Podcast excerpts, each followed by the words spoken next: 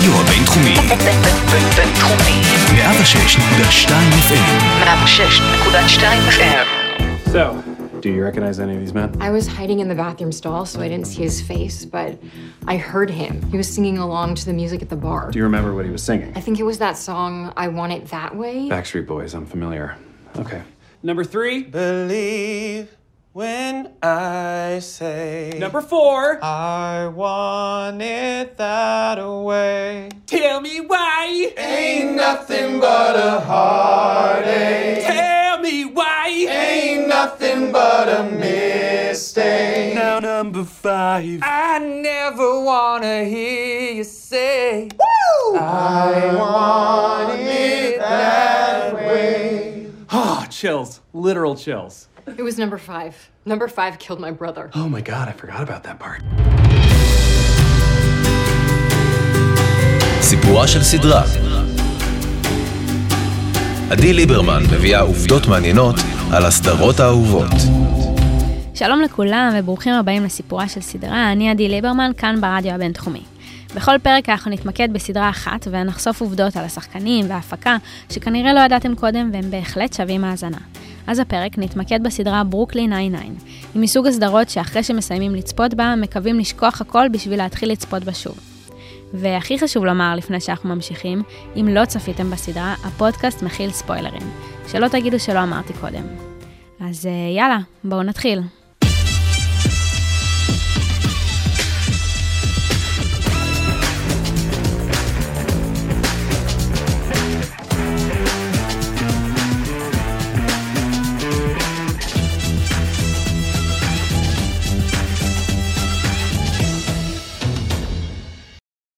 כבר בשנת 2013 עלתה ברוקלין 99 לאוויר, אבל את רוב הרייטינג היא קיבלה רק בשנים האחרונות, בעיקר בזכות נטפליקס והרשתות החברתיות, שבזכותן הקהל של ברוקלין רק הולך וגדל, ועכשיו היא בדרכה אל העונה השמינית והאחרונה, שצפויה לצאת בספטמבר 21, שתכלול עשרה פרקים. הסדרה פותחה בהתחלה באולפני הטלוויזיה של NBC, אולם הרשת החליטה לוותר עליה והיא נרכשה לשידור על ידי רשת פוקס האמריקאית. אחרי חמש עונות שביססו את מעמדה של ברוקלין 99 כלהיט ויראלי, אך לא כהצלחה גורפת מבחינת נתוני הצפייה, פוקס בחרה לבטל אותה. יממה לאחר הודעת הביטול ברשת פוקס, הודיעה NBC כי היא מודה שעשתה טעות כשוויתרה מלכתחילה על הסדרה, ורכשה חזרה את זכויות השידור שלה. אז הסדרה עוקבת אחרי מחלקת הבילוש 99 בברוקלין, המונה צוות של בלשים החוקרים פשעים שונים בעיר. נקודת הפתיחה של הסדרה מתארת את הגעתו של המפקד החדש, קפטן הולט, וכל הסיטואציות המצחיקות שאליהן נקלעים צוות הבילוש שלו. למרות שלא ברור איך צוות הבלשים מפענח את המקרים ומצליח לתפוס מחדש כל פעם את האנשים הרעים, השחקנים עברו הכשרה לבטיחות במשטרה ובנשק חם לפני תחילת הצילומים, שהסיפור הצטייר כאמין ככל הניתן. לדברי סטפני ביאטרז, השחקנית שמגלמת את רוזה דיאז, צוות השחקנים עבר מחנה אימונים שניהל מחלקת משטרת גלנדייל שבקליפורניה.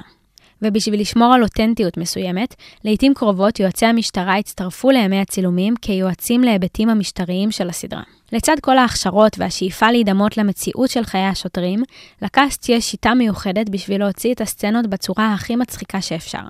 הם מצלמים את אותה סצנה כמה פעמים, ואז הם מאלתרים אותה. כך למעשה הרגעים הבלתי נשכחים והבדיחות הכי מוצלחות של הסדרה נוצרו.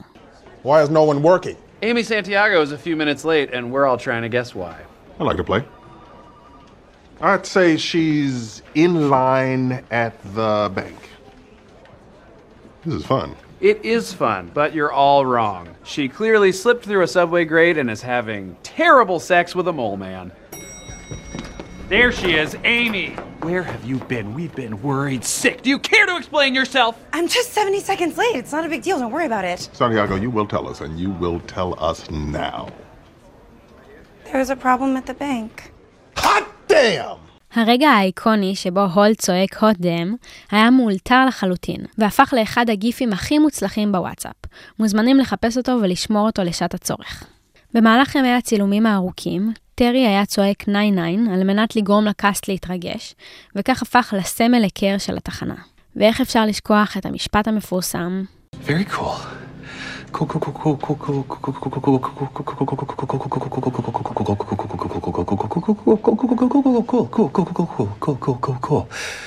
Cool, אנדי סמברג היה אומר את הביטוי cool cool cool בין הצילומים כדי להצחיק את השחקנים, ולאחר מכן הם הפכו את הביטוי למשפט המפתח של ג'ייק. ובכלל, חלק מתהליך האודישן של כל אחת מהדמויות הייתה היכולת לאלתר עם אנדי סמברג. ואם מדברים על אלתורים, בכל עונה יש את הפרק של תחרות ההלואוין.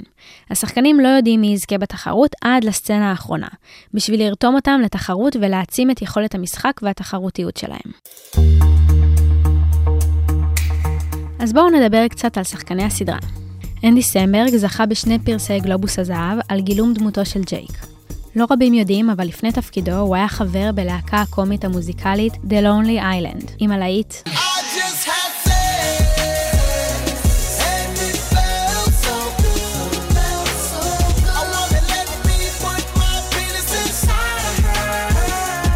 שזכה ליותר מ-328 מיליון צפיות ביוטיוב.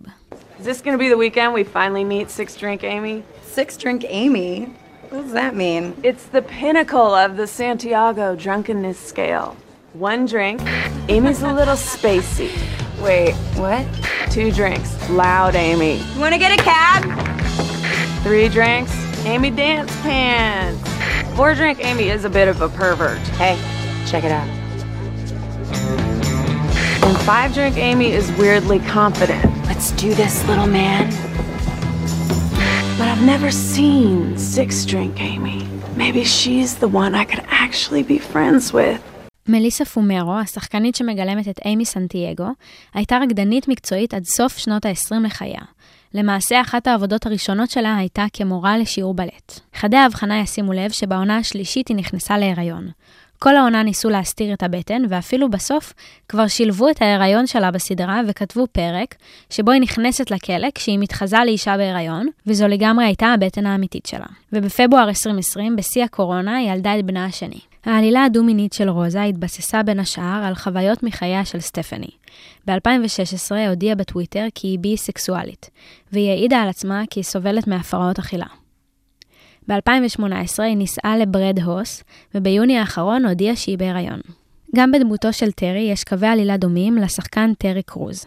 תאמינו או לא, למרות כל החזות הספורטאית שלו, יש לו כישרון אמיתי בציור. כן, כן, בציור. למעשה, לפני שהתחיל את קריירת המשחק שלו, טרי שלח סקיצות שלמות של מערכונים שלו לדיסני בתקווה לזכות בעבודה. באחד הפרקים טרי מצייר דמות של חשוד לקלסטרון, וזה לגמרי היה ציור אמיתי שלו. What do you study? Abnormal psychology. So, like weirdos and freaks. You should meet my friend. Hey. Gino, what are you thinking about right now?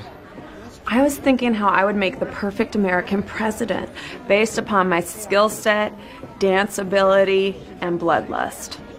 That is fascinating. צ'לסי פרטי, השחקנית שמגלמת את ג'ינה בסדרה, בכלל נבחנה במקור לתפקיד של הבלשית רוזה דיאז. מעניין לדמיין אותה בתור דמות כל כך קשוחה וחשוכה.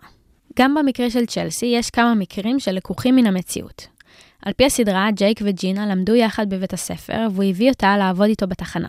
גם במציאות, אנדי וצ'לסי הם חברי ילדות שגדלו יחד באותו בית ספר יסודי בקליפורניה. הוא הביא את צ'לסי לעשות את האודישן בשביל לגלם את דמותה של רוזה. היא לא עברה את האודישן, אבל בגלל שההפקה כל כך אהבה אותה, הם הוסיפו את הדמות של ג'ינה. כמו שסיפרתי בתחילת הפרק, ההפקה סיפרה כי העונה הקרובה שתצא תהיה העונה האחרונה בהחלט לסדרה. היוצרים ככל הנראה רצו לסיים בשיא. אז כן, דברים טובים לא נמשכים לנצח. בנוסף להמשך קווי העלילה שנותרו פתוחים בסוף העונה השביעית, העונה השמינית של ברוקלין 99 צפויה להכיל גם התייחסויות לאירועים אקטואליים, ולהתייחס למשבר הקורונה ולאופן בו טופל בניו יורק, וגם לגל המחאות המחודש של Black Lives Matter מהקיץ האחרון.